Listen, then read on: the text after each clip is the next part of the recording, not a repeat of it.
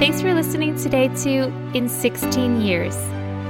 I'm Amy, and this is a podcast where I talk about what I've learned in 16 years of living with endo, severe IBS, fibromyalgia, and interstitial cystitis.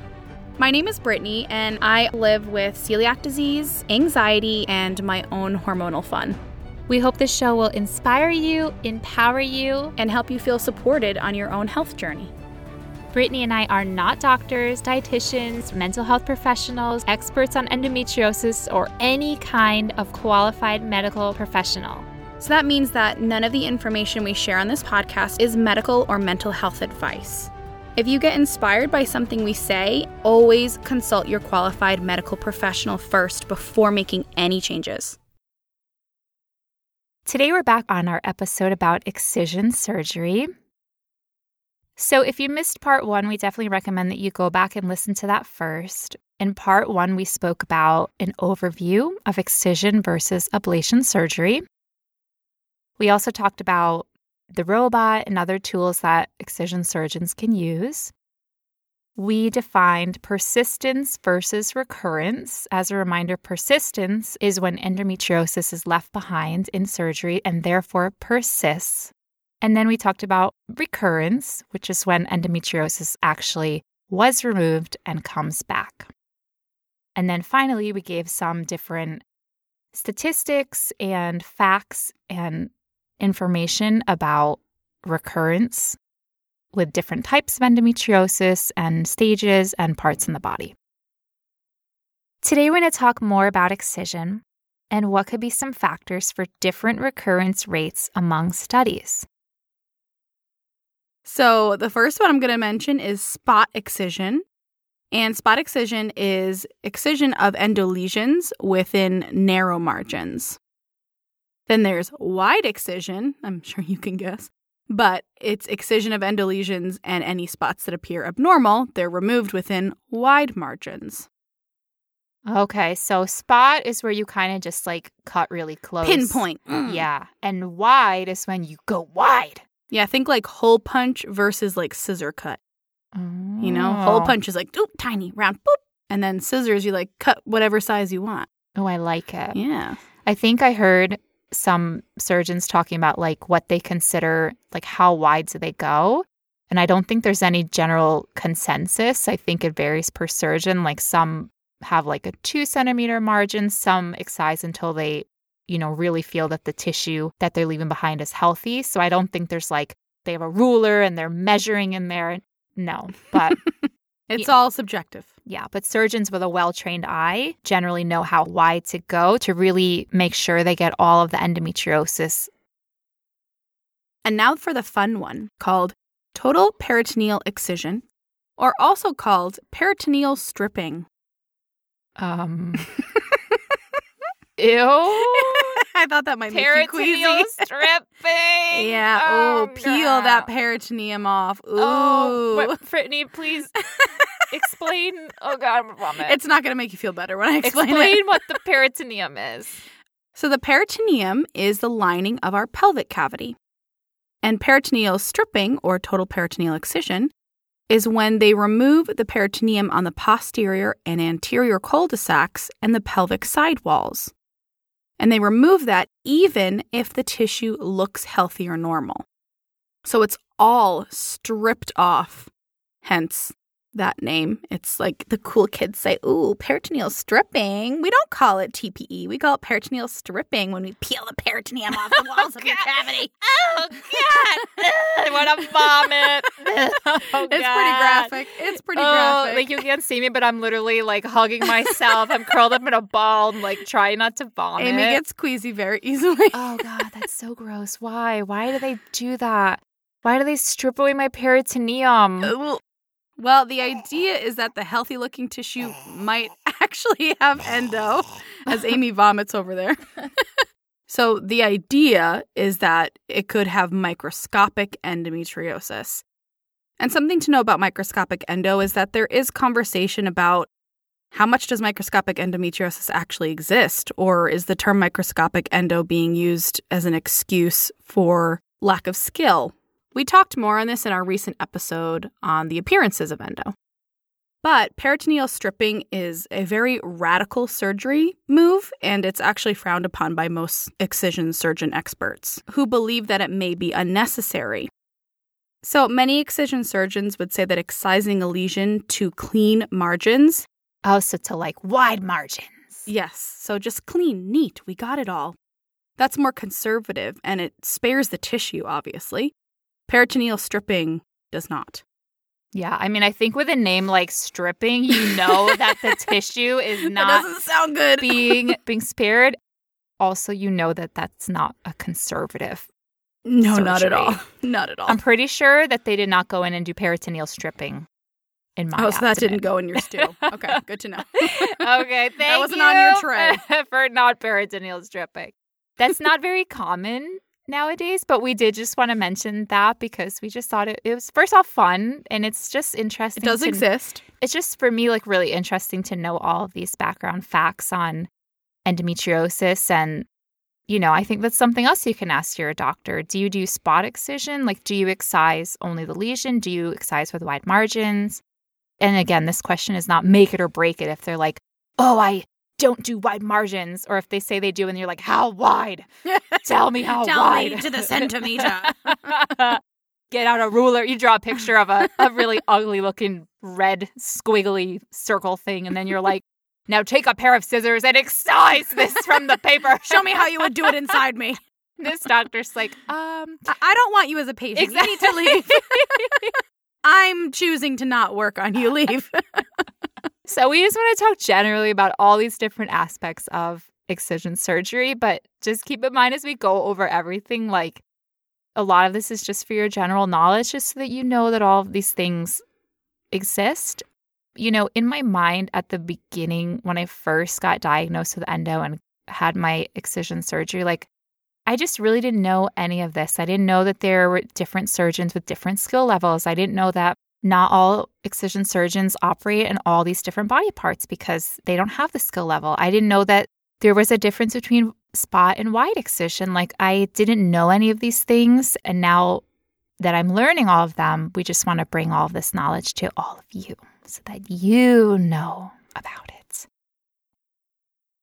All right. So now we want to change topics away from the peritoneal stripping. Oh my gosh. Is it kind of like when you wait? I have to make a terrible analogy here. Is it kind of like when you roast a pepper in the oven? Like you roast a red pepper? Oh, and, And you then- peel the skin off. yeah. But the skin comes off really easy of the pepper when you roast it. But when it's raw. Maybe more like peeling a tomato, where it kind of sticks and you have to really Oh, peel it off. Yeah, maybe that. God. Imagine peritoneal stripping on the eyeball. Oh God. Must vomit. Leave the eyeball alone. I'm actually so scared of surgeries. I don't know if it's because of my mom or like of watching my mom go through surgeries. I don't know, but I've always wanted LASIK. And then just the idea of getting LASIK makes me terrified, anxious, have panic attacks. People love Like, LASIK, but that also vomit? freaks me out. Yeah. So, in spite of all my talk about surgery on the eyeball, I don't think I could actually handle a very common procedure of LASIK on the eyeball. I can't even put contacts in, so that freaks me out too much. All right, so back to risk factors for recurrence. It's really interesting because in the published studies that talk about recurrence, the rate of recurrence of endometriosis varies very widely from one study to the other. And most of the studies have not looked beyond five years post op. So, published recurrence rates range from a really impressive 6% recurrence, meaning that after surgery, they're saying, you know, only 6% of people who have excision have recurrence of endometriosis. And then, you know, on the farther, more abysmal end of recurrence rate, some studies are quoting 67%. Oof. And that 67% of people who have excision surgery have recurrence. And so it just makes you wonder like, how can the rate of recurrence be so different from one study to the other? And what is the real rate of recurrence? Like, what rate of recurrence is reliable and, you know, potentially the most accurate? so I'm wondering why it's so different. Like, what is it depending on? What are the factors? So, one of the things it depends on is the actual definition of recurrence as used in the study, which is really important, right? Because if different studies are defining recurrence as something different, then how can we get a general consensus if one study is saying that the definition of recurrence is a relapse of pain, or another study is saying a definition of recurrence is the lack of improvement in fertility, or another study is saying that the definition of recurrence is actually seeing lesions with an ultrasound or, you know, in a subsequent surgery. All those definitions are really different, right? For me, I think my own personal definition of recurrence, like when I think of endometriosis recurrence, I'm thinking of endometriosis coming back and being seen with an ultrasound or in a subsequent surgery. But I think a lot of times when we hear people talking about after they have excision surgery, I hear people often saying, like, it's been a year, my endo's back, my endo's back. But really, what they're talking about is their symptoms are back. And without an ultrasound or surgery to look and see if endometriosis is there, we don't know if the endometriosis came back. And so I think this is something to keep in mind. Not only with the studies, is that they have varied definitions of recurrence, but also when we hear people talking, if all of my pain comes back, my endometriosis could have recurred, it could have come back, or it could have not recurred, but my pain has come back. And so those can be very, very different. And there are many cases when people's pain and symptoms come back, but in a subsequent surgery, their endometriosis has not come back, although their symptoms have. And those symptoms could be due to something else, like another pain generator or another co condition. So the return of symptoms is not synonymous with the return of endometriosis. Something I noticed among these studies that definitely plays a role is the sample size. Generally, as the amount of participants in the study increased or was larger and the sample size went up, the recurrence rates generally went down. So the sample size definitely has something to do with what the outcome of the study is. Of course. I mean, if you do a study with 10 people and five of them have recurrence, well, let's define recurrence here as endometriosis seen as at a subsequent surgery, like actual visualization of endometriosis with the endoretina scanning eyeball or a regular eyeball from a well trained excision surgeon. but yeah, I mean, if you have five people have recurrence of endometriosis, but you only looked at 10 people, that's 50% of people. But if you have 100 people and maybe 20 people had their endo come back, then that's 20% of people. So, of course, the sample size, generally, as the sample size gets bigger, I think we get more accurate statistics. Something else that can play a role in the rate of recurrence in these studies is the radicalism of the surgery. What I mean by that is like the extensiveness of the surgery. So, for example, there was a study done by Fedele and his colleagues. They looked at 47 patients with bladder endometriosis of those, 33 patients had endometriosis lesions involving the vesical base and the vesicouterine septum. So I Googled that and I'm still not quite sure what it is. but as far as I could tell, it's an area that separates the vaginal cavity from the bladder. But, anyways, so in these patients, they looked at recurrence rates of symptoms and actual clinical evidence of endometriosis 36 months after excision, which is three years after excision. The study said the only factor influencing rate of recurrence was the extent of surgical excision. When the resection, so when the removal of the endometriosis lesion, was done on both the vesical endo lesion and a 0.5 to 1 centimeter deep portion of the adjacent myometrium, the rate of recurrence was 7% for symptoms and 0 for the actual clinical recurrence. But for the people who only had the bladder lesions removed, their rate of recurrence of symptoms was 37%. And for clinical evidence of the lesions, it was 26%. I think the study is just really interesting because it showed, at least in this case with the bladder lesions, that the wider excision gave significantly better results. I think another factor that's important to look at in these studies is also the length of the follow up. So, as Amy said, many of the studies don't follow up past five years, and the amount in which they do follow up varies within all studies. So, the longer the time between the first surgery and the follow up, the higher the risk of recurrence is what generally kind of appeared in these studies. So, that's also interesting to know is that when we're looking at things, all of these factors play into the data that we're being given. Something else is that other studies have said that disease stage and lesion type are factors that affect recurrence. And that's something that we talked about in part one. Okay, so the final factor that we're going to talk about, and it, you know, it's probably not the most important, but like maybe it is. I'm just wondering if you can guess what this final factor is after listening to everything that we've been talking about, how important this final factor actually is. What do you think it is? So is it maybe it's important or is it actually important? It's actually important. I can't read your sarcasm right now. it's maybe important. No, definitely important. It's the most important. Yes. It is the most important. What do you think it is? if they do peritoneal stripping on your eyeball? Um, definitely no. definitely no. but like adjacent to that is maybe maybe you like got if, a point five. You got like a half a point for that one. if one. The surgeon eats. Wait, wait. Part one is, is it coming, all coming back, back to, you. Hold on. What I'm did holding. we really talk about in part one? If the surgeon eats sushi prior to engaging in your surgery, that is a very important factor that we did not list here, but I don't think it's the most important factor. I don't know, Brittany. I stop. I'm sweating. I'm nervous. I don't know what yes, the important you do know. Are you ready? I do know. Wait. what?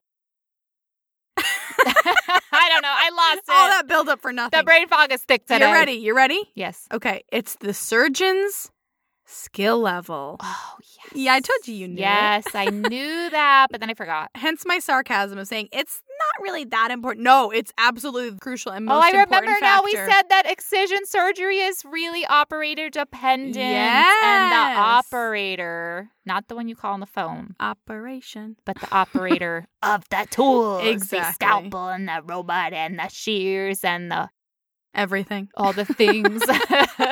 Yes, it's operator dependent. oh. There's a fascinating study done by Carmona and his colleagues, which looked at a surgeon's first 60 cases of conservative laparoscopic surgery for rectovaginal endo. They split the 60 patients into two groups. So the first 30 cases were patients 1 through 30 versus the second 30 cases they did, so patients 31 through 60.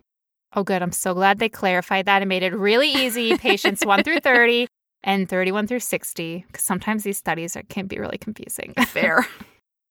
so these groups were similar in their patient characteristics. So what they found was that as the surgeon's experience increased, the operating times were shorter. There was less estimated amount of blood loss, less cases of incomplete removal of endo, and lower recurrence rates, among some other findings. So the researchers also found that surgical completeness was significantly associated with the recurrence of the disease. So the more complete the removal of endo, the less recurrence. The recurrence rate for the first patients, group 1 through 30, was 30%. The recurrence rate for the second group of patients, 31 through 60, was 10%. Which is really fascinating to show that over time with experience, their rate of recurrence did decrease according to this study. Well, I mean, that makes sense, right? That makes sense that We we would hope that would be the case. that makes sense that as the surgeon is building skill, you know, they're getting a better well trained eye to pick out endometriosis. They're getting better at fully excising, spotting endometriosis in abnormal tissues, getting endometriosis in more complicated areas. I mean, it makes perfect sense that as the surgeon does more surgeries, their skill improves. And again, it just harps home on that point that surgeon skill and experience level is extremely important when it comes to surgery and not just excision surgery. In all surgery, it's really important the surgeon's skill level. I certainly do not want to be the first patient that they're operating on or even the first 100 patients that they're operating on. And really, I don't want to be in the first thousand. Talk to me after you have a thousand under your belt. Well, you know, the other thing is like when we see studies on excision and it shows different recurrence rates, like I found a really, really interesting study and they had followed patients in the same hospital over 20 years with excision surgery and the rates were kind of high. And the thing is, we don't know the skill level of the surgeons that are being reported in these studies. When these studies are being done, generally there's no third party checking with a second pair of well trained eyes to see if all the endometriosis was removed. Well, because nobody's watching the surgeon while they do the surgery. When it comes to measuring recurrence rates, we don't know if it was persistence or recurrence, right? Exactly. You know, if they're doing the studies and they have someone like, I don't know if they have to submit their videos somewhere or if someone is in there checking, we can get a maybe a better accurate picture on whether or not endometriosis was fully removed or if endometriosis was actually accidentally left behind and invertedly left behind. Like there's often no way to know the skill levels of these surgeons in the studies that are being published. And so the skill levels are all over the board. And you know it paints a picture of excision that is really dependent on these factors there are multiple factors as to why studies have found endorecurrence rates from 6 to 67%. But we do want to point out that when we look at the data from specialized surgical centers or high volume excision surgeons, the rate of recurrence of endometriosis is consistently low, some 7 to 20%. And that's because these surgeons have the trained eye and hand to both spot all the appearances of endometriosis, even subtle atypical appearances, and then fully excise it from all locations in the body. Then I think that's why it's really important to find out what the rate of recurrence in the surgeon that you're going to have your surgery with. What is their personal rate of recurrence? What is the rate of recurrence for them personally?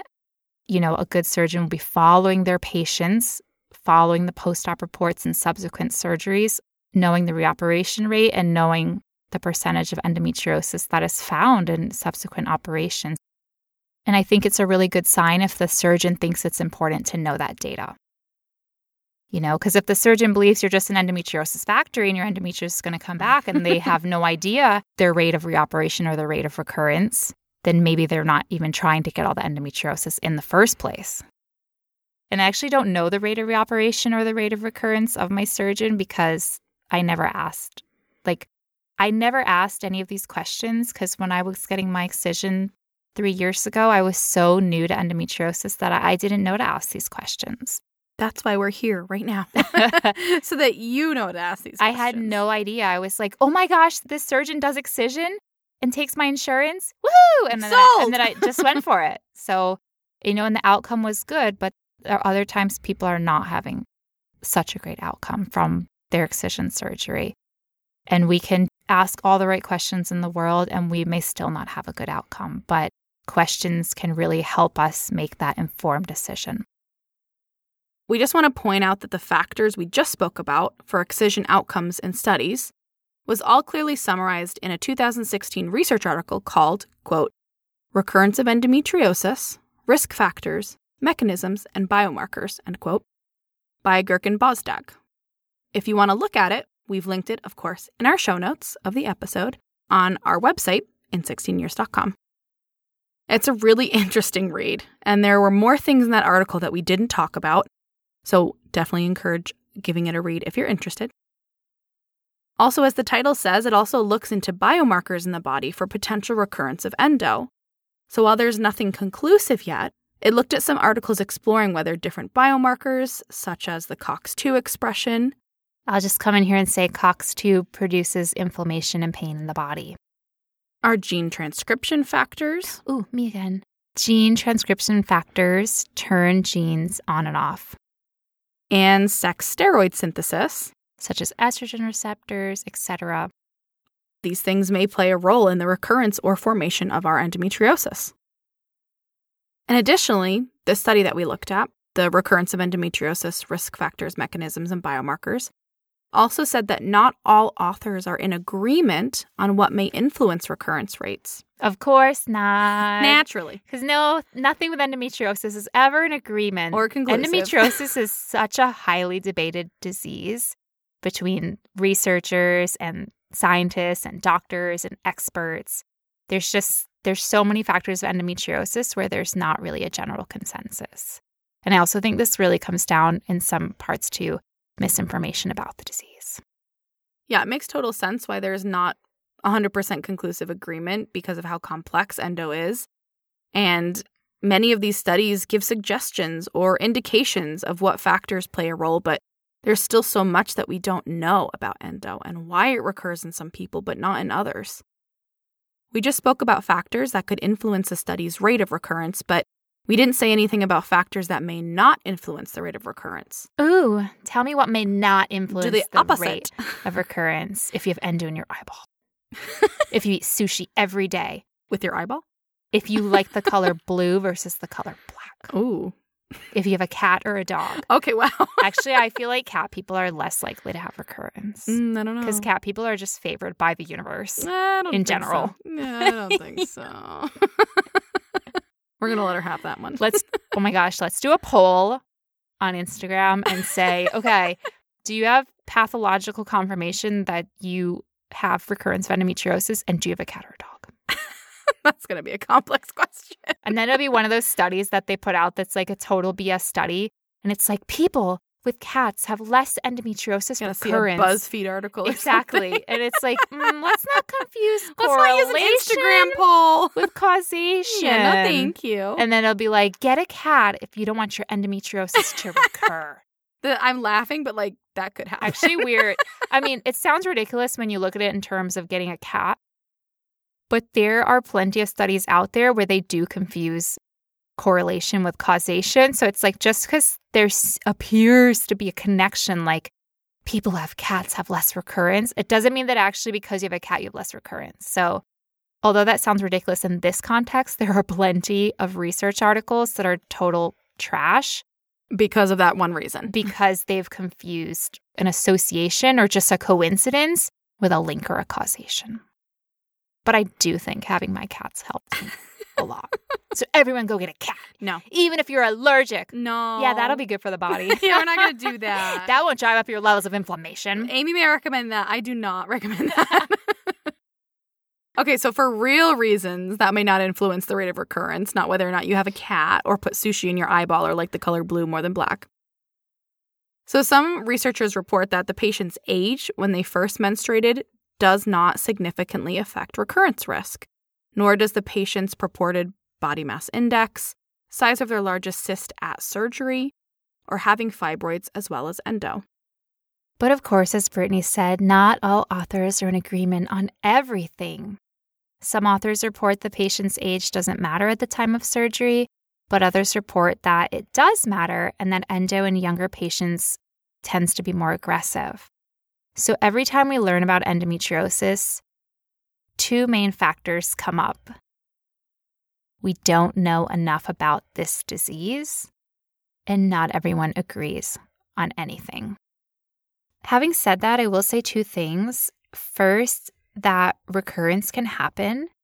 And some researchers report higher recurrence with ovarian endometriosis, stage three and stage four endometriosis, and in patients who were younger, and as more time passes after surgery.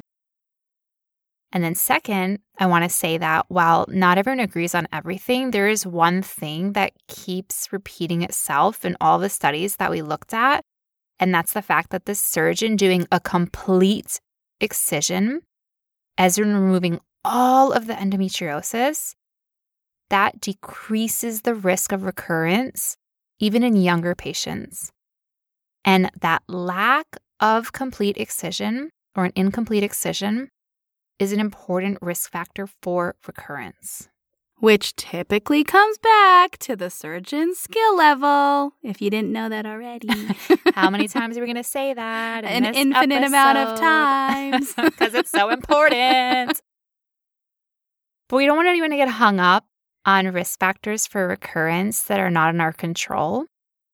You know, like we don't want anyone to say, oh no, I have stage four, so mine is going to recur. I just know it. We don't know that. We have no clue what is going to happen post surgery.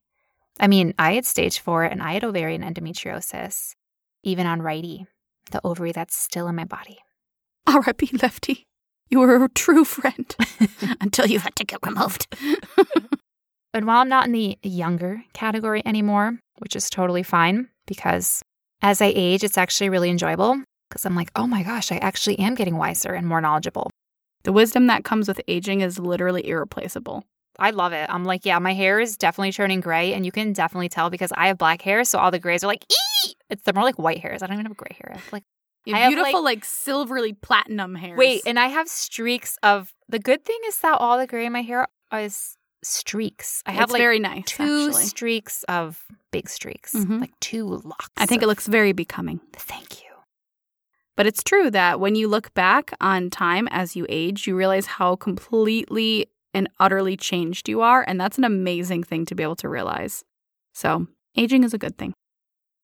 So, while I'm not in the younger category, which is fine, four years has actually passed since my excision. And thankfully, I continue to be without any sign of recurrence. I have almost no endo symptoms anymore. I have no pain at all from endometriosis. I mean, I have pain from lots of other stuff, like a lot of other stuff but I don't have pain from endometriosis anymore. I don't have painful periods, which still blows my mind. I don't have painful bowel movements. And actually, I even still have endometriosis in my body. You know, my surgeon left behind some of the rectal endometriosis. A little trinket to always remember it by. so cute. so I know it's really hard, but trying not to go into surgery thinking, oh my gosh, what if my endometriosis recurs? Or, you know, then we can take it even further. Like, my mind loves catastrophizing. So I'll be like, oh, I just know that my endometriosis is going to recur after excision. I just know that's going to happen. But I don't know that that's going to happen. And it's hard not to get hung up on the what ifs, especially because excision is a huge emotional and financial investment and undertaking. And of course, we want the best outcome possible because we're suffering. Like we are suffering every single day. And I think one of our biggest fears in this community is that we're going to have excision surgery and it's going to, you know, not work, quote unquote. And then it's not going to help us feel better, or maybe we're going to feel better for a while, but then our symptoms are going to come roaring back. I think our best advice to ourselves, to each other, and to you is to live in the now. As someone with generalized anxiety disorder, it's really hard for me to not obsessively worry about the future, to borrow worry from the future, as it were. But while I have a really hard time controlling my worry, I do recognize that stressing and fretting about what may or may not happen in the future just causes me suffering now. In addition to the potential suffering it causes in the future, I also have to suffer now. I suffer and I ruminate and I agonize and I spiral about what might happen, and often it doesn't happen because with anxiety, you tend to go to the worst case scenario, which odds are is not going to happen. But because I worried about it so much, I lose hours of my life and my energy, and I spend it upset about something that never actually even came to pass. None of us know or can predict if we will have endometriosis recurrence or persistence. So if you can, try to just be in the moment that you're in Oh, you're asking so much. Well, there's enough for you to stress about. But you in gave a moment. really good speech about it. Like I feel empowered. I'm like, ooh, ooh, they're asking a lot, and then I'm like, mm, but I mean, if they can do it, I can do it. I'm like, ooh, they're asking me a lot. I know. I know. I'm asking a lot. As somebody who deals with this as well, I know it's asking a lot. But if you're preparing for an upcoming surgery, that's already enough to deal with. Be in that moment. Get ready, put things in order. If you're recovering, focus on recovery, both physical, emotional, and mental recovery. If you have recovered and you still have symptoms, look into other pain generators and co conditions. And if your endometriosis does persist or recur, you'll be able to handle it then. You handled it before, you're handling it now, and you'll be able to handle it then. But before that happens, if it happens, You don't have to worry about it. You don't have to handle it because it hasn't happened yet. So it's important to try to free yourself from that emotional burden when you already have a big enough one already. Now, we want to highlight two studies that talk about how the patients felt after excision. Because while we just talked about the recurrence rates of endo, we want to talk about how patients may feel physically or even emotionally after excision. So, there was a study done by Abbott, and it basically looks at the effects and effectiveness of laparoscopic excision of endometriosis with a two to five year follow up. And basically, what they did was between two to five years. So different people had different follow up periods that were between two and five years. After excision surgery, they looked at 176 people who had severe pain symptoms prior to their excision surgery. They asked these people to score their different levels of pain for different aspects. So, you know, they said, What was your level of pain before excision and what was your level of pain after excision? So, what they found was that the average scores for painful periods decreased from nine pre excision to three post excision.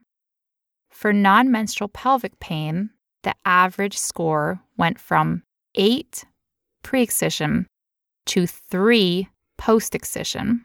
Oh, and I want to point out that these were out of 10. So, zero being you have no pain, and 10 being you have the most pain, the maximum pain.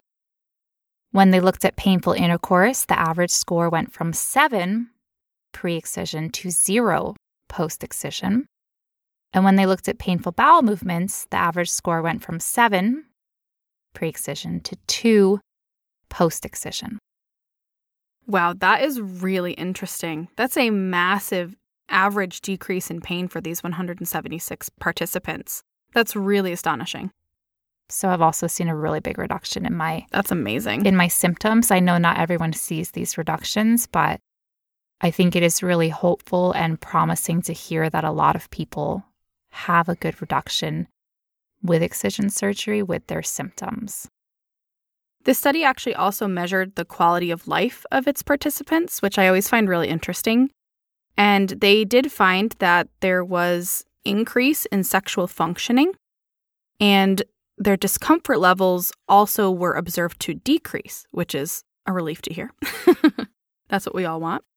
They then went on to measure the five year cumulative probability of how many of the percent of people requiring an additional surgery, and that percentage was 36%. Of those participants who actually did have a further surgery, the endometriosis was found in about 68% of people. And this was found histologically with a pathology report.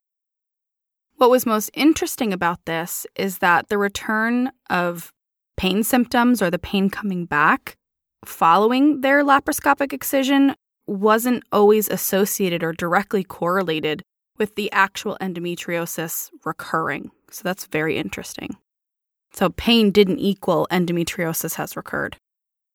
So, as I mentioned before, some of my favorite studies are quality of life studies. And there was one that was done to measure quality of life or various points of data, things like pain, control and powerlessness, emotions, social support, and self image. So, this study was done on 45 patients who had excision surgery all at various different times. And what they did was they gave a survey to them the survey is called the Endometriosis Health Profile 30 or EHP 30. So, because all 45 patients had excision at different times, they all received the survey at different times, so between two and a half to seven years after they had their surgery. So, what the survey did was it took their scores on their post operative survey and compared them to their baseline scores of what their symptoms were before their excision surgery. So there were significant improvements in all of those markers the pain, control and powerlessness, emotions, social support, and self image. And what's very interesting to note is that those improvements didn't significantly differ regardless of what their stage of endometriosis was. I think what's really interesting with this study is that it measured five markers that aren't only the pain level. So, as Amy kind of mentioned with her excision surgery, there was a difference in the pain level, but also in all of those other quality of life markers. For her, there was an improvement in control and powerlessness, in her emotions, in her social support, and her self image. And I think that that's really incredible that with a surgery like this, we could have multiple outcomes that could be improvements in our quality of life, things we didn't expect to get better for us, things that we didn't expect to improve. And I think that's really wonderful that something like this can improve our symptoms in ways that actually have a ripple effect on other parts of our lives. So, these are just a couple of studies that we found really interesting. Like I said, they're on in 16years.com. I'll also link in the show notes a an article written on the Center for Endometriosis Care's website, and it actually has a lot of different studies that have been done on excision and like different positive outcomes. All right, so now we've heard all about the wonders of excision surgery and after you get excision surgery, you can walk on water. I didn't say that. Uh, uh, but I did say that you could turn water into wine. I think we all would like that power. Not me, because I don't drink wine. I'd like to turn water into pineapple juice, mango, watermelon lassi. juice. That does not make me sick. Magical juice. Any kind of juice that I like that does not affect my bladder frequency and urgency. Yes. And pain. If you had excision surgery, you turn into the strongest person in the world. All right, Hercules. I was thinking of Hulk, but that's fine. I mean, Hercules is cooler. Or Superman. eh, Super anything? endo person. Super excision. Getter. I like that one. yeah. SEG for sure. Yes. SEG. oh, that's not attractive. If you have excision surgery, you can throw lightning bolts. Oh, wow. We got a little Zeus in here. I like that. if you have excision surgery, you can fly. Ooh, I mean, various superheroes. Now we're just superheroes. if you have excision surgery, you can throw spider webs from your wrist. Oh, okay. And trap your enemies. Okay. And then devour them with your laser endo Oh, retina whoa, eyeballs. whoa, okay. Uh, that went violent. This is devolved. it's something I didn't expect. I was keeping up until that point. and if you have excision surgery, you become rich. Famous if you want, but I don't want to be famous. But you definitely can become rich. I just want enough money to be able to have a good excision surgery and like food. Never And, have like, to work again. If you have excision surgery, suddenly your house turns to gold Oh my. and everything in it becomes plush and fluffy and shiny and glittery. All right, King Midas. no, but it's easy to. We wanted to mention some positive outcomes of excision surgery for various reasons. One, because as we said, undergoing excision surgery can be a huge financial, emotional, and physical undertaking. And so it's nice to know that in many people, excision surgery can lead to an improvement of symptoms.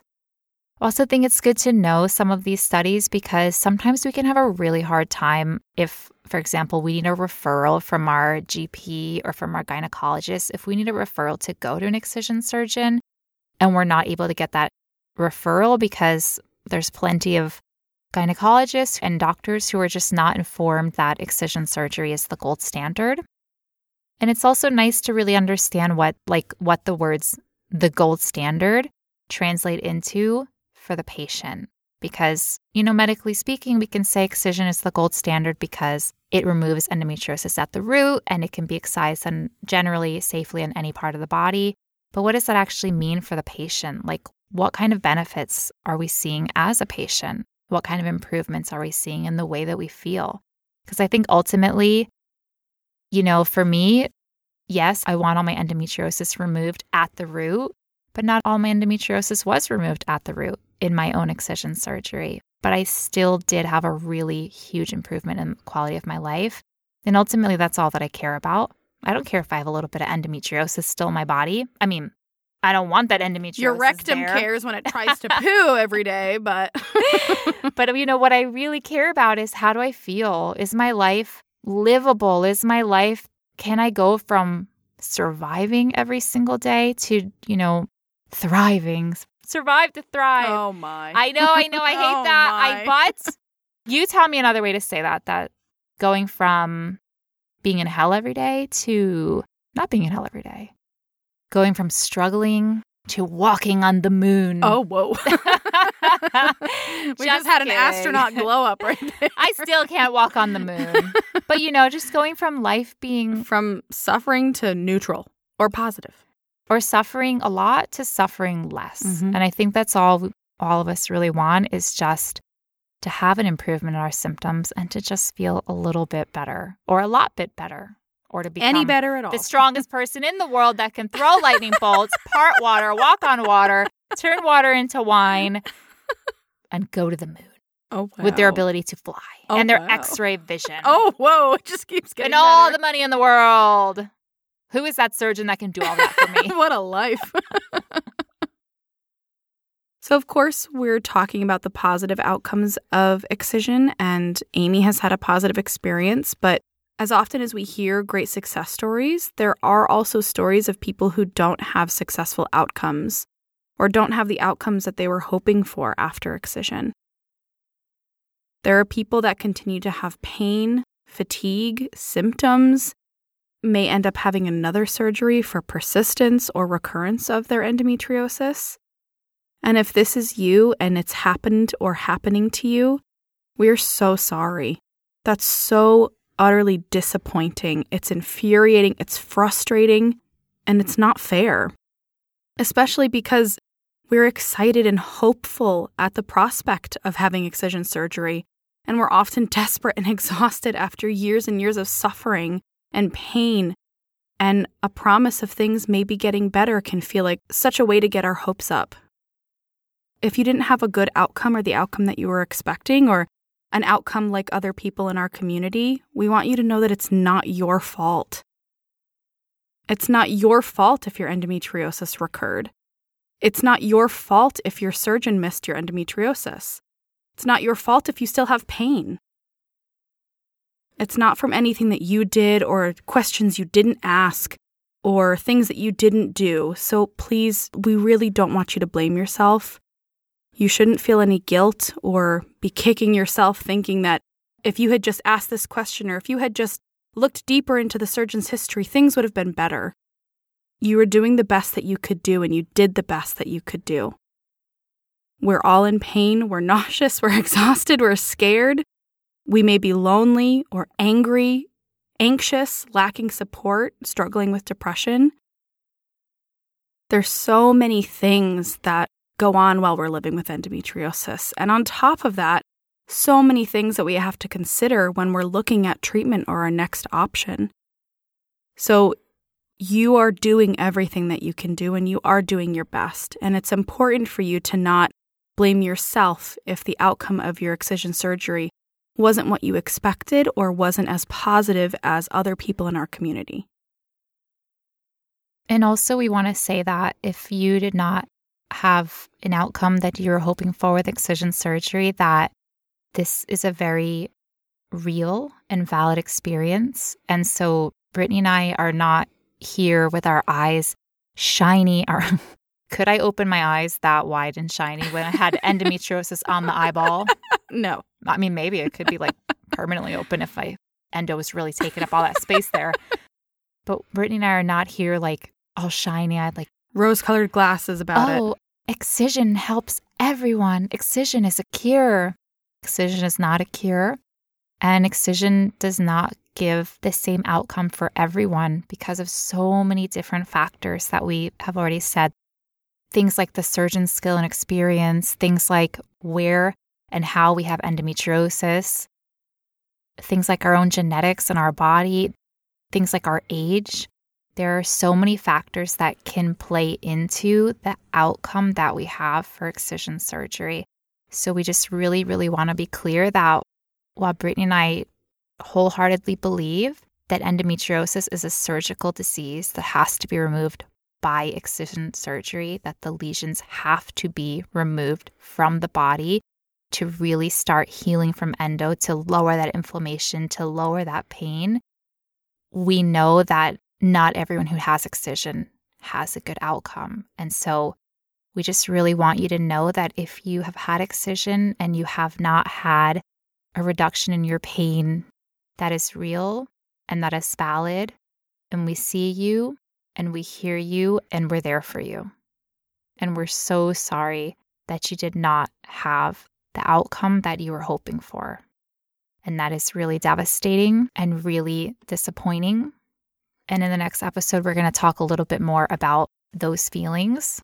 While I did have a really good outcome specifically from excision surgery, in my recovery with excision surgery, basically, surgery triggered a bunch of events in my body that led to a new diagnosis of a new chronic condition. And so, in the next episode, I'm going to talk about excision surgery for me, how I'm still healing all the different parts of my body that I'm still trying to heal, all my different co conditions. And I'm also going to talk about these feelings of sadness and disappointment and frustration. And of course, it's not the same.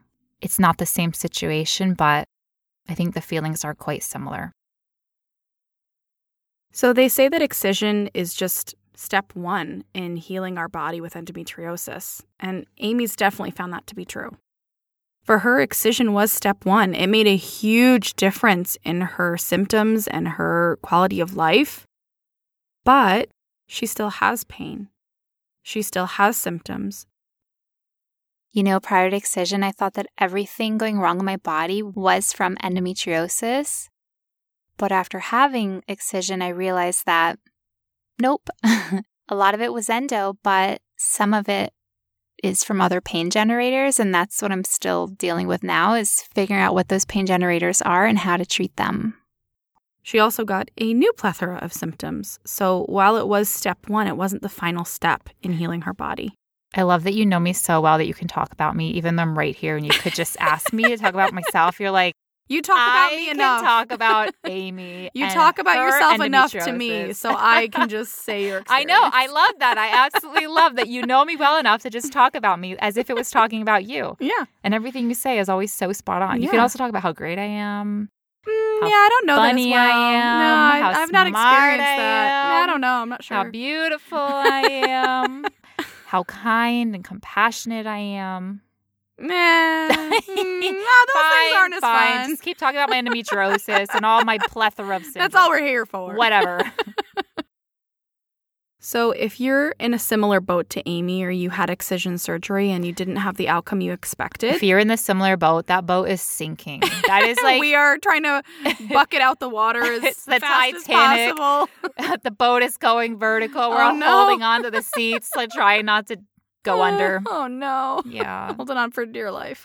well, if that describes you, then next week's episode will definitely be a good one for you. Amy's going to talk all about her experience and her feelings surrounding this frustration and disappointment and co conditions and things that have been happening in her body. So, if you are in a similar sinking ship, I definitely recommend that you watch for next week's episode. Oh, but you're gonna be there, right, Brittany? I mean, Okay. maybe. if it's Amy talking about Amy, I will be there to also talk about Amy. Duh, of course. okay. You're like Amy will be. I'm like, will you not be there next week? Are you telling me something? Uh, no, I will be there to talk about you with you. yay. but just to not leave you hanging right now, and by hanging I mean like holding on to this bolted in chairs of the Titanic while hanging vertically because the Titanic is vertical at this point, sinking. But just something like as I said earlier, in my own case, if my symptoms came back, I could go back to the same surgeon. I could also look for a second opinion. So, something that we can do if we've had excision and we didn't have the outcome we were hoping for is we can get another opinion. I think it is always good to get second opinions and if we can, even third opinions, because like five years ago, I had this epiphany that they say get a second opinion. And the word opinion is so crucial because it is not the doctor's hardcore fact. It is a subjective opinion based on the doctor's experience and knowledge and skill. Wow, when you put it like that, that really puts it in a new perspective. Isn't it? Because think about it. You see, like, okay, I'm going to go for Grey's Anatomy for a minute. Oh my. You see on Grey's Anatomy, they go to the neurosurgeon, Derek Shepherd McDreamy. Who's gone now from the show, but let's just go back to the first seasons where he was still there and looking dreamy. Actually, he was never my type, but but for the sake but of argument, he was called McDreamy.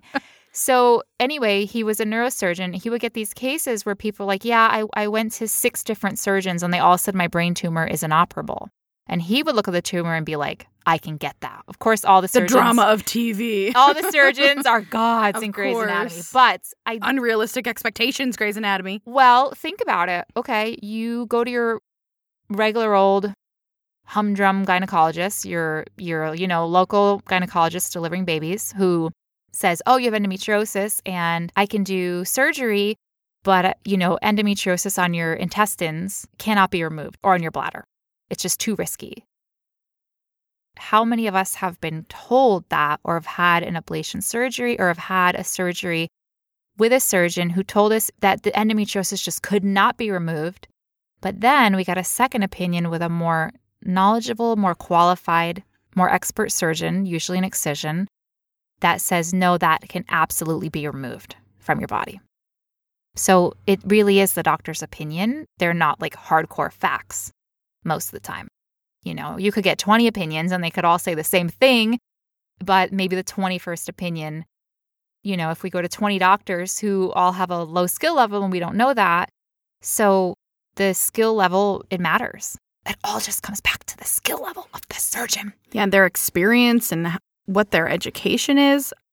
If they have a very narrow viewpoint, then of course their knowledge is going to be different than a person who maybe has had a ton more experience, gone out of their way to find new things or learn new techniques or work with other doctors that are in different locations or different perspectives from them. It's going to mean that their worldview or their endo view is very different when compared to a person who hasn't had that experience. So that's the way that I think of doctors in terms of experience level is the breadth of where they're getting experience, not just a lot of experience in one place. Exactly. Your surgeon may be really good at, at removing endometriosis from the peritoneum, but they may not be good at removing endometriosis from the bladder because they don't get a lot of those cases. But a surgeon with a high volume of complicated endometriosis cases could look at the, your endometriosis on the bladder that your previous surgeon said, "Oh no, this cannot be removed. This it's impossible to remove this." Because for them, it was impossible. Their opinion is that, "Ooh, this is impossible. We've never seen this removed. Why can't remove this? Because can't be removed." Then you go to another surgeon, they're like, "Ah, easy peasy." I do that at least three times a day. But Did you get my joke? Easy peasy. Oh, come on. I was trying to glaze over You that. See the bladder? Yeah, we did. We all got Easy, it. We got it. squeezy. Oh, God. well, no more squeezy because it just comes yeah, out. don't. Yeah. don't squeeze me too hard, please. Like an extruder. Just everything comes out every end. Wait, and while we're making cheesy jokes, While you're making cheesy jokes, not me. okay, while I'm making cheesy jokes, I love cheesy jokes since I right, cannot mozzarella. eat cheese anymore, right, so I have to get my cheese fix somewhere, All right, Gouda. and that's with my jokes. All right, Havarti. You didn't say Parmesan, and that's the cheese I like. I was allowing you to say Parmesan. and I also love goat cheese. Oh yeah. Okay, I can I can get behind some goat cheese. Is that a go? I don't even. Oh. okay, so I have another cheesy joke. You know what else influences a surgeon's view of endometriosis besides their experience? what? If they have an endoscanning retina or not. Okay, you're cut off from the jokes. That's the last one. No more jokes. You're done. You met your quota of the day. Capped out. you You're had done. to know that joke was coming. Yes, I did, and I still let you do it, and I regret it. So, the last thing that we want to talk about is access to excision surgery. We understand that it's not possible for everyone to access excision surgery, and it is inaccessible for many people. Excision can be cost prohibitive. It can be out of network with our insurance. It can be in another state, another country. It is unjust and it is not fair that excision isn't available easily and widely and accessible for everybody that needs it. There's so many hurdles to come across, even if it is accessible to us. And some people have to move states, countries, mountains in order to get excision surgery. We want nothing more than for you to find a surgeon that can fully excise your endometriosis, a surgeon that is affordable, a surgeon that is skilled, a surgeon that can help you to feel better. Overall, if Amy and I can leave you with anything after this episode, it's that we don't want you to give up. Amy went 16 years without any treatment. She knows how desperate and scary and powerless and angry and isolating it can feel to be living with these symptoms every single day and for nobody to believe you, nobody to support you, and to be dismissed by the medical community. Hanging on to life by the skin of your teeth. Your endo teeth? Your and your teeth with endometriosis that are all going to be yanked out later because you have endo in them. Well, okay, that's not real. yeah, we're just sarcasm at its finest. Amy definitely knows what that experience is like, and I've watched that experience, and I can see how that affects our lives, people living with endometriosis. And if you're not able to access excision surgery now, we don't want you to give up because your circumstances could change in the future. What we're living with currently can change. What is true today may not necessarily be true for tomorrow as awareness grows for endometriosis, so does the attention and so do the numbers of surgeons that can do qualified expert excision care. So, who knows? What's true today doesn't necessarily have to be true tomorrow. And if excision surgery isn't accessible for you now or tomorrow in the next few years, there are things we can do like working on some of our co conditions that may make us feel just a tiny little bit better or being really invested and involved in our community and finding a support system that makes you feel less alone. That's also super important. And hopefully, one day you're able to see a reduction in your symptoms and in your pain. And nobody knows when that day will be or in what way it comes via excision or something else. But ultimately, we just want to express that we don't want you to give up because things can get better and if you've had a surgery and you're frustrated by the outcome, that doesn't have to be the reality forever.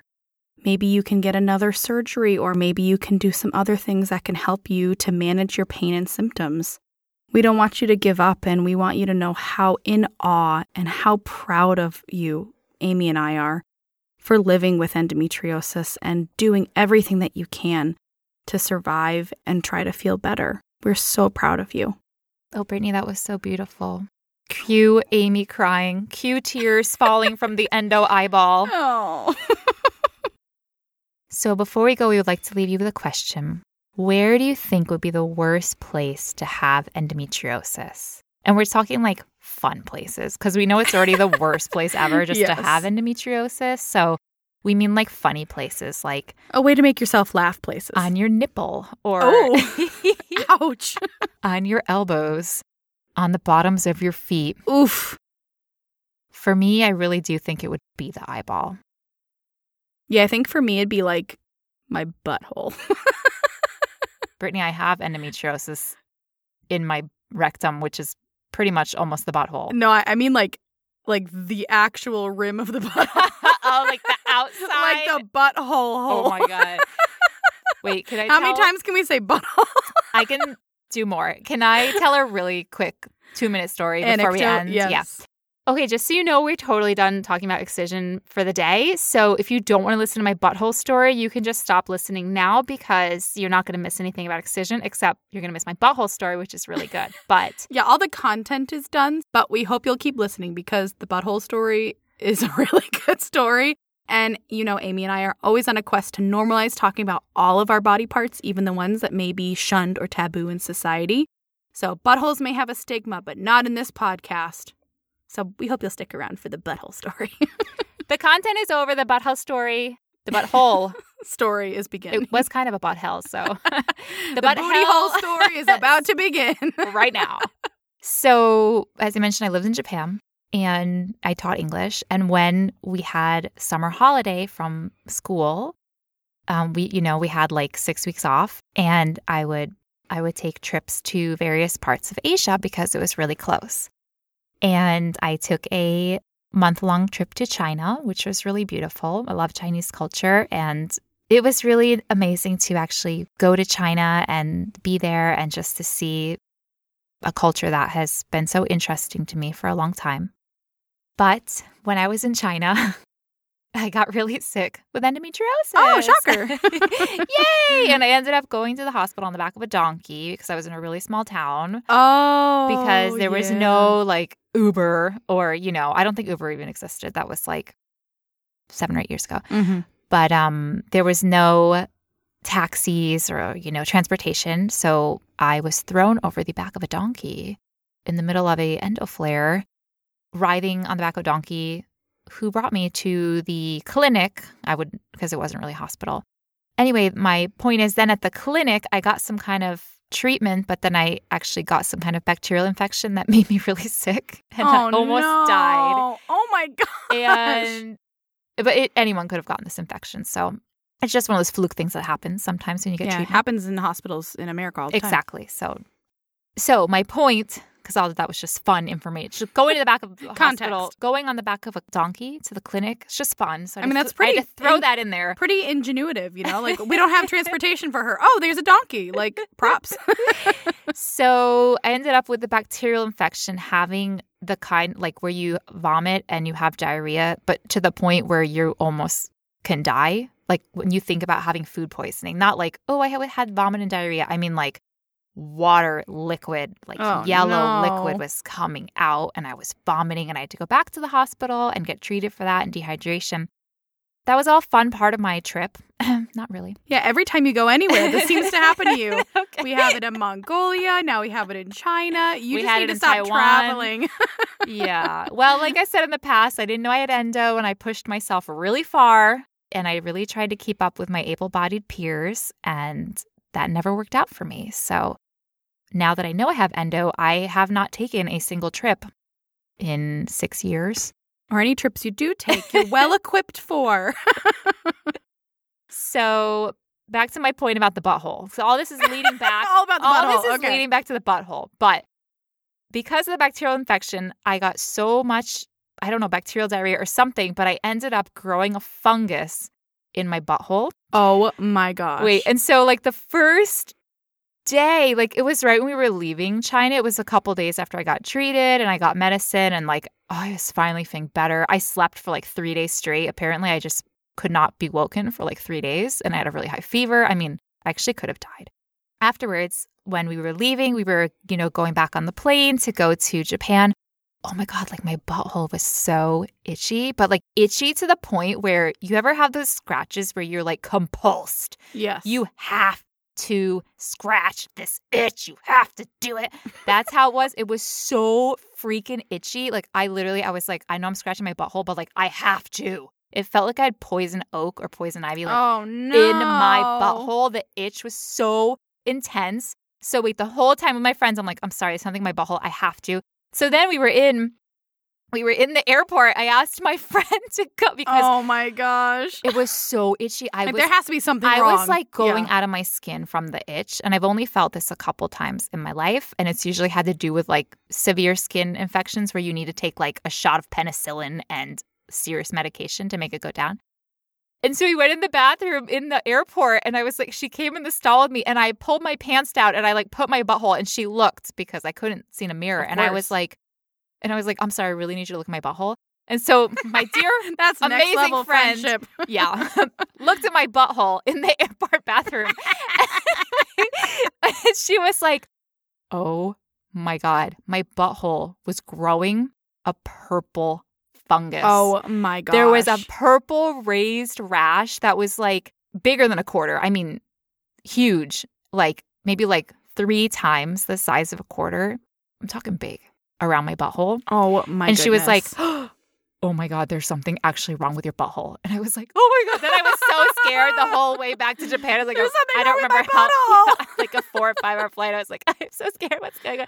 I was so itchy. I was literally felt like one of those dogs. I wanted to drag my butthole on. I was just like, now you get it. Now you get it why the they do it. When I see a dog do it, I'm like, you go get it, doggy. It's itchy back there. It is itchy. I get it. I know what you're talking about. Oh Lord. It was endo on the butthole. No, just kidding. It was not. But wait, so then I went back to Japan and then I had to go to the doctor. You're like, excuse me, Japanese doctor. So can I you went- look at my butthole? At this time, I because I lived in two different cities in Japan. So the first year I lived there, I lived in a really small, really small little town. It was really beautiful, really nice way to be part of the community and learn Japanese and meet really wonderful people. So I went to the doctor the day I got back, and the doctor was just so, I think, freaked out by the idea of like looking at my butthole. And plus, I, I was, you know, I'm foreign and Japanese culture is very respectful. So it was just, it was a clash of cultures and a obviously uncomfortable situation to have someone look at your butthole, even though they're the doctor. So he looked at my butthole, gave me cream, gave me pills. My butthole felt so much better after like three days. Oh my God, the itch. So then, wait, I was at school where I worked at that time in kindergarten. And I was there when all the parents were coming to pick up their children. And who did I bump into? The doctor. Oh, who Oh looked my god! at my butthole. Turned out that I was teaching one of his children, Oh, in good kindergarten. Lord. which isn't like really a big deal, but it but just still, was that's so mortifying. awkward. oh no. So, yeah. Well, I think ultimately we need to. we say, did some very deep bowing to each other in Yeah, that I moment. Like when I was like, "Oh, here's your daughter who I'm teaching English to." then we were just like bowing, just like How low can you go? we were both bowing, like, "Yes, thank you." And he's like, you know, bow. He's probably thanking me for his daughter. I'm just like thanking. Just we're both saying thank you, but I'm just thinking like, "Thank you for helping me with my butthole." and that is my story about my itchy butthole. Oh my gosh. Well, you know what? Thank you to the Chinese doctors for saving your life. And thank you to that Japanese doctor for looking at your butthole. thank you, doctors. Well, it's hard because I didn't have the vocabulary at the time to talk about my butthole. So you have to imagine the cultural situation Mhm. is the situations are different. And also, like, you might even be embarrassed to talk to your doctor in English, a language that you're fluent in about your butthole. But like, I did not even have the vocabulary. I was just like pointing at my butthole and I was saying the word itchy. And then I was making itchy gestures. Oh, and then he was kind of not get. He was like, he probably got it, but then he was like, I'm not sure if I'm getting it. So he pulled out this pad of paper and he drew like a stick person. And then he was like, Can you put an arrow where you're itchy? So I like drew a butt on the stick Oh person. and then I put an arrow like into where the butthole would be. It gets better. and so the whole situation, it's not just like he looked at my butthole. It was like the whole thing. You thing to was explain to him how so to comical. that it's your butthole. And oh so, gosh. and then I was like, in, I had like a little pocket dictionary, and I was like looking up the word butthole and showing it it's to like him. anus there. I was looking up like, yeah, I think I did look up anus, and I was like, this is what's itchy. And then he was using, oh no, we were using the the Yahoo translator Mm. on the computer. He would type it in Japanese, and then it would show up in English. English, Oh my and then I put in. English. So we were communicating. Wow, his commitment to try to help you. uh, the Yahoo translator. So it was literally, it was Props to that doctor, though. It he could have just been like, "I don't get it, leave." no. I mean, maybe I would have. So, props to that doctor. Oh, Thank he you. He was wonderful. and then I, and then we just kept seeing each other at kindergarten. Oh, gosh, that is like, a "Hey." doozy. and I made sure whenever he was around to not itch my butthole in front Yes, of him. yeah. Yeah. I waited Be- till best he, practice. I waited till he left. Even I was like, oh, I gotta itch it right now. Because I didn't. oh, bless that doctor. Wherever they are, bless them. so we'll leave you with that really random tangent about itchy buttholes. Aren't you glad that I said my worst place would be my butthole? They're probably not. They're probably already clicked off. If you stayed to the end of this, thank you. You're true. Credit to you. All right. So thank you so much for listening. I'm so glad no one had to excise my butthole. Thank goodness. And and we will be back next week to talk about how I'm doing three years post excision and all the different ways that I'm still trying to heal my body and to recover after having excision surgery. Go at your butthole. Ooh, thank you. Bye. Will do. Bye.